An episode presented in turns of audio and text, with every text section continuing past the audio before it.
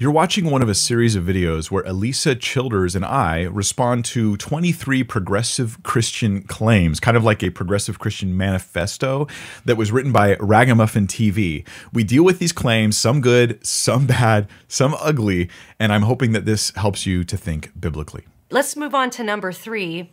Uh, it, this one should be pretty easy. Number three, it's not a sin to not vote Republican.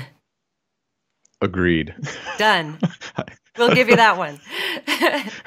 Where does this come from? Uh, yeah, um, I don't um, know. It's yeah, I, well, I think it comes from that that kind of caricature that people have of what you might call conservative Christians. Is that if you know when you put your saving faith in Jesus Christ, you get a MAGA hat and you get a, you know, a gun locker and all this, and, and that goes together. You know, I mean, I, I have wonderful Christian friends who have very strong political opinions, but I don't know any who uh, tie that together with the gospel. They're just they're voting in a way that they think is the most biblical and that they believe is and we all do that. We're all voting in the way that we believe is going to because uh, you know all laws legislate morality. We want to we want to legislate as best we can what we think God would have for people and and uh but yeah, I think that's it's a bit of a caricature and maybe a bit of a straw man.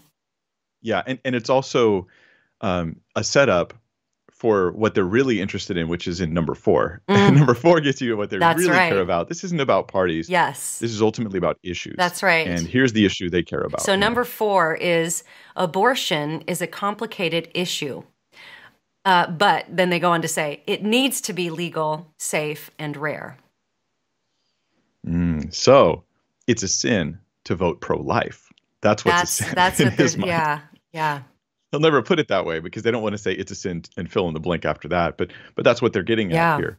Um, this phrase, it, legal, safe, and rare. Um, I remember it from um, Hillary Clinton years ago, and she was when she was running, she was like, "Yes, it, abortion needs to be legal, safe, and rare." Okay, so it needs to be legal. Okay, so you you want legislation that makes sure that abortion, and this would be on demand, mm-hmm. abortion on demand for any reason is is legal, and then it's called safe and rare. Um, the irony here is that abortion is never safe. Right. The the nature of abortion is that two humans go go in and one comes out. That's right.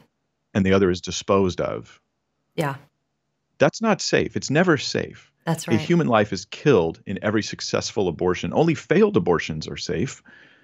And not even those really, because they usually mar and, and damage and hurt yeah. the people who survive. So if it's if it's ne- if it's never safe, then it can't be legal and safe at the same time. Yeah. That's not a possibility. And then they say it needs to be rare, which is odd because why does it need to be rare if nothing's wrong right. That's what I was thinking. If it's perfectly fine. and I this is Greg Koukl when he responded to Hillary Clinton years ago. He was like, "Why does it need to be rare unless you think something's wrong with it?" Right. Unless there's some negative connotation to it. It would you'd only want to limit it if it was yeah. something bad. What if you replace the word abortion with just like what it really is, which is deliberately, intentionally killing the preborn in the womb of the mother? So if I said, deliberately and intentionally killing the preborn in the womb of their mother is a complicated issue. Mm-hmm. Deliberately and intentionally killing the preborn in the womb of their mother needs to be legal, yeah, safe, and rare. Right. Um, no, I think this needs to be illegal because it's never safe, and doing it rarely it doesn't help. Yeah. Like I only sometimes do this do this kind of murderous behavior, but then it becomes okay. What's what's weird is that um, this to them is a religious issue. Mm. Right, like this is their their here's here's me as a I'm a I'm a representative of Christianity. I'm gonna deliver you from the bondage of conservative Christians, and I want I want you to know abortion. You have to vote for abortion, right? Like to me, this is a worse bondage because not only are you requiring my vote, but you're requiring it for a, a um, inexcusable behavior. Yeah.